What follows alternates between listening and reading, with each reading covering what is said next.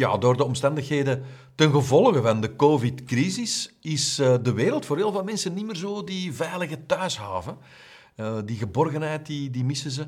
En uh, ja, deze podcastaflevering die gaat erom om te kijken wat dat wij als verantwoordelijken, als leidinggevenden enzovoort kunnen doen, opdat mensen zich beter voelen op het werk. Opdat jij een soort positief tegengewicht kunt geven, zodanig dat mensen op een aangenamer manier door het leven kunnen gaan.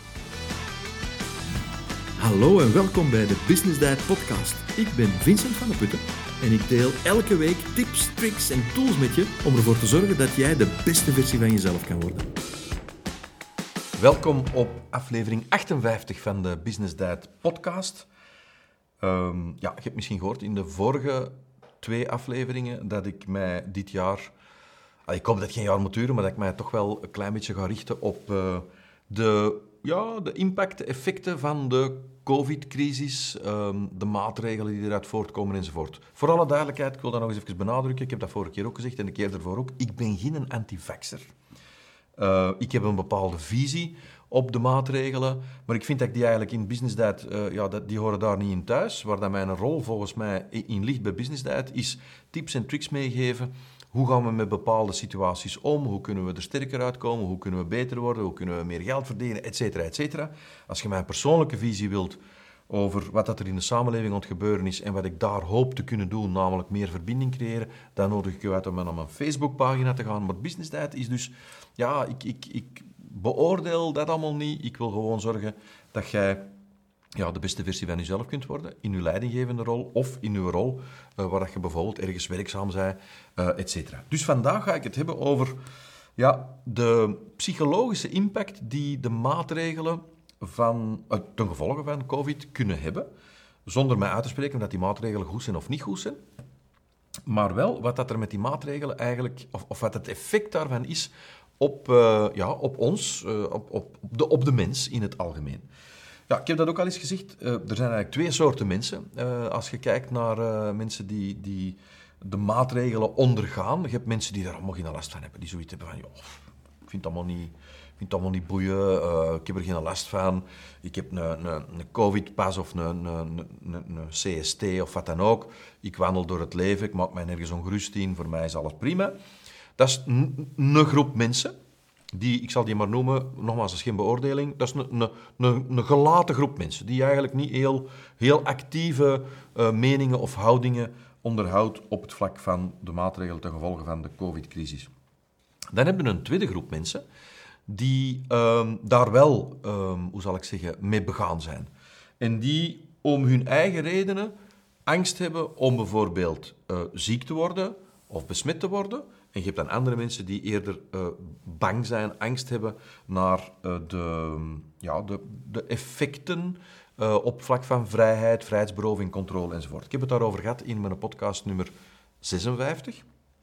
Maar vandaag zou ik een klein beetje meer willen ingaan. Niet zozeer op hoe kun je dat als teamleider in je bedrijf gaan managen. Hè? Hoe kun je daar als een leider een leidinggevende rol gaan inspelen. Maar hier heb ik het vandaag vooral over...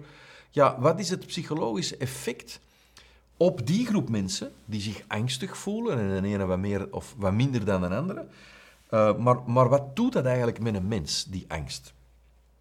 En wat ik daar zou willen over vertellen, om te beginnen, dat is dat um, stress op zich, hè, ik heb dat ook uh, al verteld, stress op zich is goed, behalve als stress constant uh, door je lichaam jaagt. Want wat is stress eigenlijk, of wat doet stress? Ja, stress zorgt voor een bepaald uh, verhoging van een aantal chemische stoffen in je lichaam, met name cortisol. En dat kan bijvoorbeeld ook adrenaline, adrenaline uh, verhogen, waardoor dat je op het moment dat je die adrenalinepiek krijgt, ja, meer, meer energie hebt, meer kracht hebt, letterlijk en figuurlijk meer kracht. Ook veel minder uh, pijngevoelig bent op die moment. Dat zijn zo van die situaties die, die ik weet niet of je ooit dat verhaal hebt gehoord of gelezen. Ik heb, ik heb dat ooit gelezen en ik meen ook dat dat een echt gebeurd verhaal is. Van een mama die uh, haar kindje zag... Uh, ja, die, die, dat kindje was beland onder een heel... Nee, dat kindje liep en er viel een hele grote tak van een boom. Uh, en dat kindje viel daaronder. Die tak was heel erg groot en dat kindje dat lag eronder. Dat kindje dat leefde nog, maar had natuurlijk verschrikkelijke pijn. En dat gewicht van die tak was natuurlijk heel erg groot. En die mama die op die moment daar vlakbij was, die zag dat gebeuren. Die liep naar die tak alleen een tak, een bekende boom. Hè. En die heeft toch uh, gedaan wat dat eigenlijk fysiek onmogelijk was. Die heeft die een tak kunnen opheffen en haar kindje eronder uit kunnen halen. Zo zijn er heel veel verhalen van moeders, maar ook uh, mannen uh, en, en kinderen die op momenten van extreme stress erin slagen om extreme dingen te doen. En dat komt onder andere door die cortisolniveaus, dat komt door die adrenaline-niveaus, maar ook andere stoffen die vrijkomen in je lichaam. Wat is nu het probleem met de COVID-situatie? Dat is dat wij eigenlijk constant gebombardeerd worden door angst. In welke groep dat je ook thuis hoort, vind dat ook niet belangrijk. De gevaccineerde mensen, een aantal daarvan zijn echt, eh, ja, worden, worden beïnvloed door de angst van ziek worden, opgenomen te worden in het ziekenhuis. Sommige mensen, ik heb dat al gehoord, mensen zeggen, oh, ik, wil, ik wil niet op de IC belanden, ik wil niet geïntubeerd worden.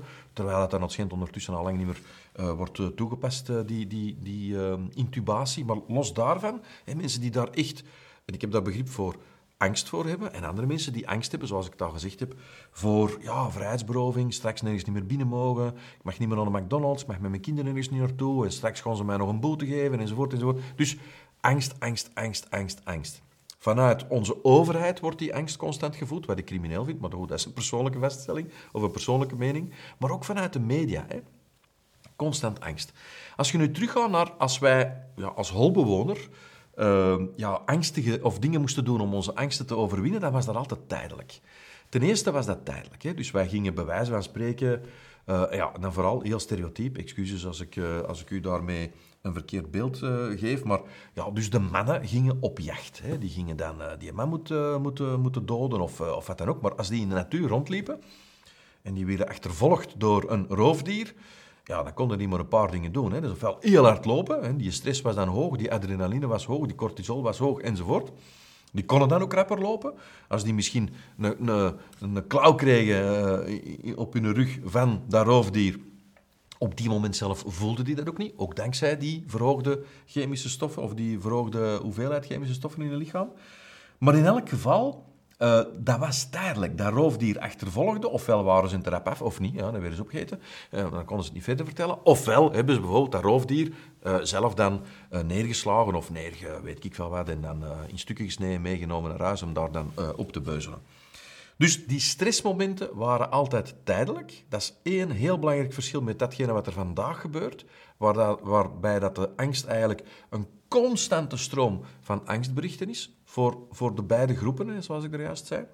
Maar het tweede wat heel belangrijk is, en dat is ook een fundamenteel verschil met hetgeen dat er nu gebeurt. Kijk, als jij dan bijvoorbeeld die namiddag uh, die sabeltijger dan neer hebt gesabeld zelf, met je eigen sabel bij wijze van spreken, ja, dan kon je die in stukken snijden. Je kon die in, in je rugzak steken en dan mee naar je grot of naar de hol of naar de, de boomhut of waar dat je dan ook woonde, naartoe brengen. En wat er toen gebeurde, ja, je kunt je dat voorstellen, je herinnert u dat ook van de films en zo dat je er het over gezien. Ja, dan was er een feest. Want dan kwam de jager thuis met al dat eten. Die werd met open armen ontvangen. Er werd een groot kampvuur gemaakt. De lekkerste stukjes vlees gingen al boven dat vuur. Die, de mensen die die jacht tot een goed einde hadden gebracht, ja, die werden gevierd, die werden geknuffeld, die werden omarm, omarmd. Sorry. Er werd een feest gebouwd. De, de, het contrast met de cortisolniveaus en de adrenaline-niveaus, werd, dat werd eigenlijk omgezet in dopamine, in endorfine, in serotonine en in oxytocine. Hè, de love-hormoon, oxytocine. Ja, dat krijg je als je bijvoorbeeld een knuffel geeft of krijgt van iemand.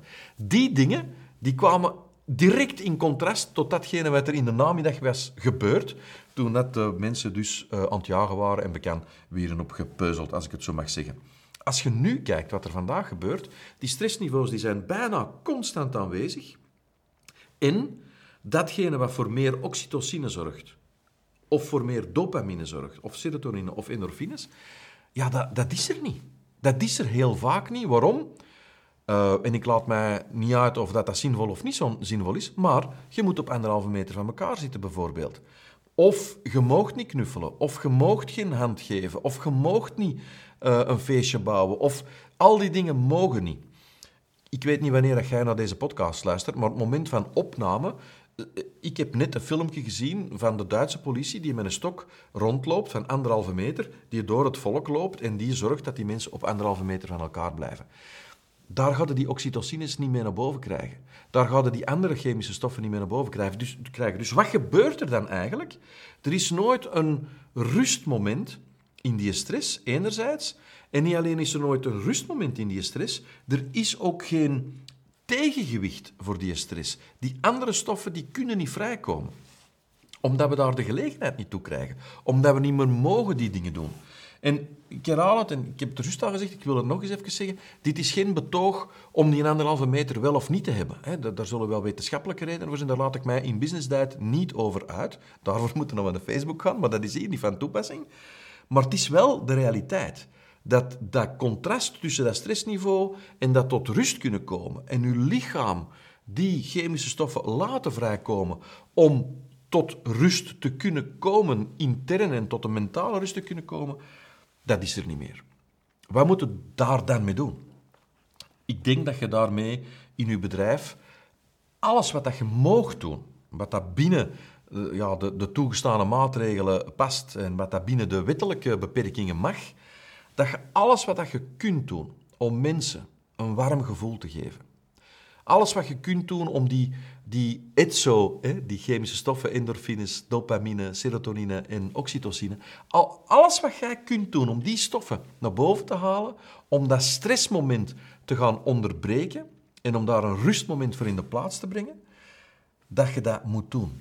Hoe kunnen we dat nu doen? Ah, wel, door um, ja, echt de aandacht eraan te geven aan het feit dat het onze verantwoordelijkheid ook is om, om die een emmer waar dat die stoffen, zal ik maar zeggen, die chemische stoffen misschien op een laag, te laag pitje staan of op een te laag niveau staan, om die een emmer te gaan vullen met alles wat dat we kunnen.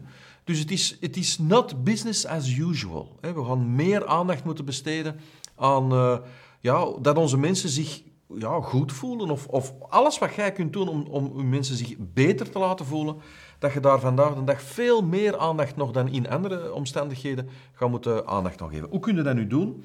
Ja, ten eerste zou ik je willen vragen om letterlijk een lijst te maken. Uh, net zoals dat je je, budget hebt en, en, en je planning en je, weet ik veel wat allemaal waar je mee bezig bent, waar je op gefocust bent, dat je nu daar ook aan toevoegt, letterlijk een lijst met de namen van uw mensen. En dat je daar bijvoorbeeld individueel ook gaat bijschrijven wat dat volgens u bij die mensen van toepassing kan zijn. Gewoon al het feit dat jij zo'n lijst gaat maken en dat jij de namen van die mensen er gaat opzetten, gaat u op een andere manier doen kijken en doen luisteren naar uw mensen.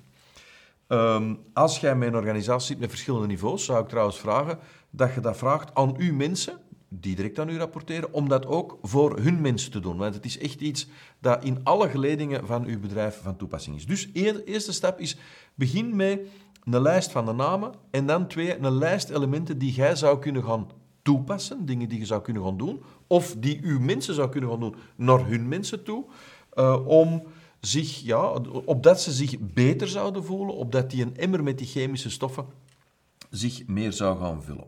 Concreet, bijvoorbeeld. Wat kunnen doen?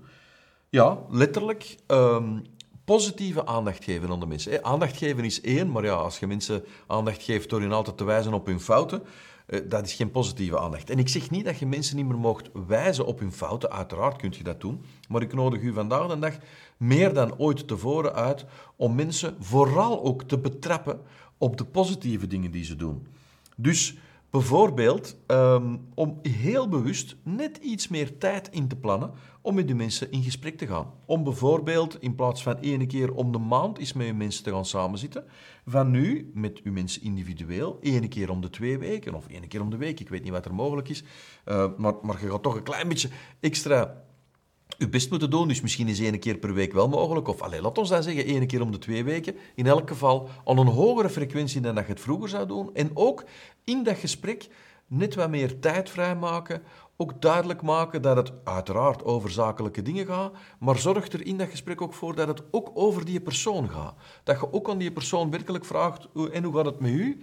En dat je ook op die moment niet met je laptop bezig bent of met je gsm, maar dat je echt de persoon op die moment ook de aandacht geeft die die persoon op dat moment verdient, de aandacht geeft dat dat eh, gesprek ook verdient. Werkelijk daar op een heel bewuste manier mee omgaan, met in het achterhoofd of misschien in het voorhoofd houden, ik moet ervoor zorgen dat die een emmer met die chemische stoffen, dat ik die mee ga vullen voor de mensen. Dus plan meer individuele gesprekken in en plan langere individuele gesprekken in, waar dat je ook veel bewuster meer aandacht gaat geven aan de persoon op zich en niet alleen het werk dat die persoon doet. Nog iets dat je kunt doen, is um, ja, oprechte waardering geven. Um, door mensen letterlijk, uh, ja, door echt op zoek te gaan, wat heeft iemand, iemand positief gedaan? Wat heeft iemand goed gedaan? En dat dan ook uit te spreken. En nu, je kunt iemand een compliment geven omdat hij een mooie jas aan heeft, of een mooie trui, of mooie schoenen, wat dan ook. Maar dat is eigenlijk altijd nogal re redelijk oppervlakkig. Uh, wat ik vooral bedoel is, wat vind jij knap aan wat dat die persoon gedaan heeft? En om dat geloofwaardig te maken, om dat te laten binnenkomen bij die persoon, zodanig dat die een emmer met die chemische stoffen vult, is het niet alleen wat heb je knap gevonden aan datgene wat die persoon gedaan of gerealiseerd heeft, maar wat is het juist dat u dat doet zeggen? Wat heb jij als een soort bewijs dat je daarbij kunt leveren? Je gaat merken dat uh, die oprechte waardering, dat compliment, als je dat woord zou willen gebruiken, veel meer impact heeft op die moment. Dus in plaats van te zeggen van, goh, uh, ik vind wel dat jij heel klantgericht bent, dat is al een eerste stap. Ik vind dat jij klantgericht bent. En wat mij dat doet zeggen, dat is dan het tweede element daar bij die oprechte waardering, dat is... Ja, ik heb u er straks uh, bezig gehoord tegen een, persoon aan een telefoon. En de manier waarop dat jij daar uh, die en die woorden hebt gebruikt, dat doet mij echt zeggen dat jij heel klantgericht bent. Als je dat concreet kunt maken en je kunt dat koppelen aan een, een specifieke omstandigheid, een specifieke situatie die je hebt gemerkt, gehoord, vastgesteld, gezien, dan komt dat veel sterker binnen bij de mensen.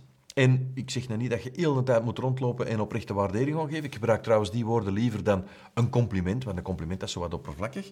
Um, ik zeg niet dat je dat heel de tijd moet doen, maar ik vind wel dat je heel de tijd op zoek moet gaan naar. Ook dat weer gaat een andere sfeer creëren in je bedrijf. Ik sluit niet uit, uiteraard niet, dat je ook moet bijsturen waar dat het uh, beter moet of waar het beter kan. Maar ook dat is trouwens veel gemakkelijker als je een basis kunt creëren waar dat mensen het uh, ja, op een geloofwaardige manier de oprechte waardering van u gaan aannemen. Dan, uh, nog iets wat je kunt doen, is ook gewoon erkenning geven. Hè? Bijvoorbeeld, uh, iemand heeft iets gedaan, dan heeft dat minder te maken met, met dat gesprek waar dat jij die oprechte waardering gaat uitspreken, maar waar dat je, in, want dat is één op één dat je dat zou doen, maar waar dat je hier misschien ja, naar een groter publiek toe duidelijk maakt hoe dat je de bijdrage op prijs hebt gesteld van die persoon of een andere persoon in het grotere geheel. Dus letterlijk in uw meeting te zeggen, ja, uh, ik heb hier een korte presentatie uh, voorbereid en ik wil trouwens ook even uh, Jan of of uh, Sophie bedanken voor de hulp in het samenstellen van de PowerPoint. Ik zeg zomaar iets. Dingen die je vroeger als vanzelfsprekend vond en die misschien nog altijd vanzelfsprekend zijn, maar die expliciet, explicieter sorry, te gaan benoemen. Ja, zet die mensen even, uh, even in de spotlight op een positieve manier. Geef die mensen op die moment even een tof gevoel. En wat ik dikwijls ook zeg, uh, net zoals bij die oprechte waardering geven, wat ik daarnet zei, één op één, maar ook hier die erkenning geven en die herkenning geven. Jij zit dat misschien vergeten na vijf minuten dat je dat verteld hebt, of dat je dat gedaan hebt in die meeting. Maar die mensen tegen wie dat je dat hebt gezegd, of over wie dat je dat hebt gezegd, die onthouden dat misschien nog weken, maanden en in sommige gevallen zelfs jaren. Dus maak ook van de gelegenheid gebruik om in die meeting, als die dan plaats heeft, om ook even de bijdrage van de andere mensen op een oprechte manier te gaan benoemen. Dan, um, ja, ze zeggen dat, hè, lachen is gezond. En ze zeggen dat in de volksmond, maar daar is ook heel veel wetenschappelijk uh, bewijs voor. Lachen is inderdaad gezond. Een van de dingen die lachen doet, is het dopamine-niveau naar boven brengen. En nu dopamine-niveau, ja, dat is belangrijk, dat dopamine. Dat is een van die vier chemische stoffen waar ik het over had. Zo, de D staat voor dopamine. Maar ook oxytocine gaat daarmee naar boven. En uh, waarom is dat nu belangrijk? Omdat die twee stoffen ook het cortisolniveau wat soms goed is, maar niet goed is als het er heel de tijd is, wat ik hier heb omschreven, hè, die constante angst, die constante stress. Wel, die oxytocine, die dopamine, als die naar boven gaan, dan gaan die die cortisol eigenlijk ja, uh, op zijn plaats kunnen zitten. Ik weet, het is niet echt een hele wetenschappelijke omschrijving die ik er aan geef, maar, maar het is wel, uh, allez, ik denk dat het wel uh, helder is wat ik ermee bedoel. Nu kunnen zeggen, ja, lachen, ik ben niet zo'n lachenbik, ik ben ook geen, geen goede moppentapper enzovoort. Maar ik bedoel daar letterlijk mee glimlachen. Als jij glimlacht, dan ga je merken, ten eerste ga je merken dat je, dat je jezelf beter gaat voelen, want je hersenen kunnen geen onderscheid maken tussen, ja, ze kunnen dat waarschijnlijk wel, maar ze doen het niet, tussen het feit dat jij een glimlach op je gezicht zet zonder dat er iets is om mee te lachen, uh, of het feit dat er echt iets is om te lachen. Maar dus een glimlach op je gezicht zetten, voor jezelf, heeft dat al een positief effect op je dopamine en oxytocine-niveaus. Maar ook, je gaat merken, je weet dat al, hè, als jij zelf glimlacht en je zit op een vriendelijke manier naar je mensen het kijken, ja, dan krijg je dikwijls een glimlach terug. Ja, en mannen, ik bedoel hier nou niks romantisch of zo mee, maar gewoon op een vrolijke manier op een bureau rondlopen, versus je schouders naar beneden en je mondhoeken naar beneden enzovoort, straalt die energie uit. Laat die glimlach zien. Laat uw mensen ook glimlachen. En als je wel een moppentapper bent, vertel dan eens één mop extra. Of uh, ja, vertel dan eens vaker een mopje, wat dan ook. Um, maar zorg ervoor dat ook dat aspect, dat dat, um, ja, dat, dat, dat dat van toepassing is in uw team, in uw bedrijf. Want lachen is echt gezond. Niet zomaar in de volksmond, maar ook echt wetenschappelijk. Dan... Um, ik ben er bijna een, een, eh, een puntje, ja, misschien ietsje attenter zijn. Uh, nogmaals, ik weet niet wanneer dat jij naar deze podcast luistert en wat dat er mag en niet mag, maar bijvoorbeeld ja, god dan toch eens dat doosje praline kopen. Of, uh, of god eens naar een bakker die koffiekoeken halen. Of, of een stukje taart. En, allee, daar net iets meer aandacht aan besteden. Allee, ik zeg nu taart en koffiekoeken en praline. Je kunt ook uh, andere dingen doen die, die uh, minder dikmakend zijn of minder ongezond zijn. Hoewel dat af en toe, dat moet wel eens kunnen. Maar allee, je weet wat ik, of je ziet wat ik bedoel. Gewoon eens een paar van die dingen die tonen dat je met de mensen bezig bent. Klein beetje attenter. Is een cadeauke. Als je iemand het horen sakkeren omdat, omdat daar een bik niet goed schrijft, god eens een even bik halen in het economaat of in de winkel of wat dan ook. Gewoon tonen dat, dat zij niet alleen zijn. Want een van de andere elementen uh, die te gevolgen, die, die, er zijn, die komen door, door heel die stress en door heel die situatie, dat is dat mensen eigenlijk de wereld niet meer zien als een veilige plek. Uh, je moet daar eens over nadenken. Heel veel mensen zien op deze dag vandaag de wereld niet meer echt als die veilige, geborgen plek. En wel, wij gaan ervoor moeten zorgen dan op het werk dat wij alles doen om ervoor te zorgen dat het werk wel een veilige plek is, een geborgen plek. Dat betekent uiteraard respect hebben voor ieders, uh, ja, ieders mening en ieders houding tegenover de maatregelen. Maar dat betekent dus ook gewoon ja, is, is een attentie geven, is, een, is, iets, is iets cadeau geven, is iets, weet ik veel wat, inderdaad, net, net iets langer tijd besteden aan, aan het koffiemachine als je daar een koffie kunt gaan drinken, enzovoort.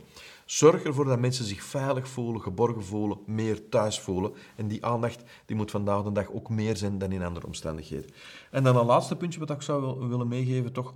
Eh, en dat is uh, ja, helaas een, een, een beetje een, een zware, ernstige nood. Het aantal zelfmoorden of zelfmoordpogingen is, uh, ja, is helaas enorm toegenomen. Omdat er ook heel veel mensen zijn die, ja, die geen uitzicht uh, niet meer hebben, die in, een uitzichtloze situatie zitten en, en, enzovoort, die het gewoon niet, meer zien zitten. Dus ik nodig je uit om, om ook heel alert te zijn. En, en die alertheid, die, die geldt echt bij iedereen. Je komt binnen en de poetsvrouw is bezig, spendeert daar ook even tijd mee. En als je merkt dat er ergens misschien signalen zijn van depressie, of, of, of misschien zelfs nog, nog ernstiger, zet daar niet blind voor doe wat je moet doen. Neem die verantwoordelijkheid. Um, zorg ervoor dat, dat, ja, dat, dat mensen, ja, dat er naar geluisterd wordt, dat er eventueel ook actie kan ondernomen worden. Ik wil u niet ongerust maken, ik wil u niet nog banger maken enzovoort, maar ik denk dat we realistisch moeten zijn. Dat zijn nu gewoon dingen die vandaag de dag ook net iets meer gebeuren, helaas, dan vroeger. Dus ik, ik, ik nodig u echt uit om alert te zijn. En trouwens, uh, ja, je weet het, hè, dat zeggen ze op de tv ook. Hè. Als je zelf ooit uh, uh, in zo'n situatie ziet dat je depressieve gevoelens en hebt, er zijn van alle kanalen voor waar dat je zelf dan het recht bij kunt om, om, u, ja, om uw hart te luchten en om eens te horen welke mogelijkheden dat er zijn om u te helpen. Goed. Wat heb ik nu vandaag verteld? Ehm, ja, dat de wereld op deze moment in een heel rare ja, wending is gedraaid, zal ik maar zeggen. En dat het aan ons is als leidinggevende, als uh, bedrijfsleiders, projectleiders en, uh, ja, of, of uh, verantwoordelijken van een winkel of wat dan ook. Het is echt aan ons om ervoor te zorgen dat wij dat tegenwicht kunnen geven. Dat wij ervoor kunnen zorgen dat mensen zich toch net iets beter voelen als ze bij ons op het werk binnenkomen. En dat kan in kleine dingen zitten, dat kan in grote dingen zitten, maar jij kunt daar veel meer aan doen dan je denkt. En ik nodig je dus uit om alles te doen wat je kunt doen. Misschien niet alleen de dingen die ik hier heb vernoemd, maar ook nog andere dingen, om ervoor te zorgen dat je mensen zich beter voelen. Veel succes. Ja, was het misschien een klein beetje te veel om te onthouden. Nou, niet dat het zo overweldigend was, maar toch misschien de, de puntjes op een rijtje gezet. Geen stress. Uh, zeker vandaag geen stress, want via het blogartikel van de podcast kun je dan terugvinden wat er besproken is in de podcast zelf. Dit was aflevering nummer 58 en dan vinden dus de korte inhoud, de samenvatting, op www.businessdiet.be slash 58. En zoals dat je ondertussen weet, dan bedoel ik het getal 58. Als je nu zegt, ja, ik wil volgende afleveringen echt niet missen, dan kunt u u abonneren op de podcast. Dat kan dan via Spotify of via Apple Podcast. Of je kunt dat ook doen, als je wilt zien wat er gezegd is en niet alleen horen, via YouTube. Bij deze podcast hoort ook een gratis download. En dat is in dit geval de 10 stresstips. Een overzicht van uh, tips die je kunt gebruiken om je stress te reduceren. En dat kun je vinden via de link uh, in de beschrijving van de podcast. Of je kunt ook rechtstreeks gaan naar www.businessdiet.be slash 10 stresstips. En dan bedoel ik het getal 10, direct gevolgd door stresstips. En je weet, ja, stress dat is met twee S'en. En dan op het einde nog eens een S, dat zijn er drie. Veel succes. Indien je de aflevering leuk vond, deel ze dan zeker op Instagram en tag me met businessdiet. Dat doet me echt heel veel plezier. Ik wens je veel succes en heel graag tot volgende week.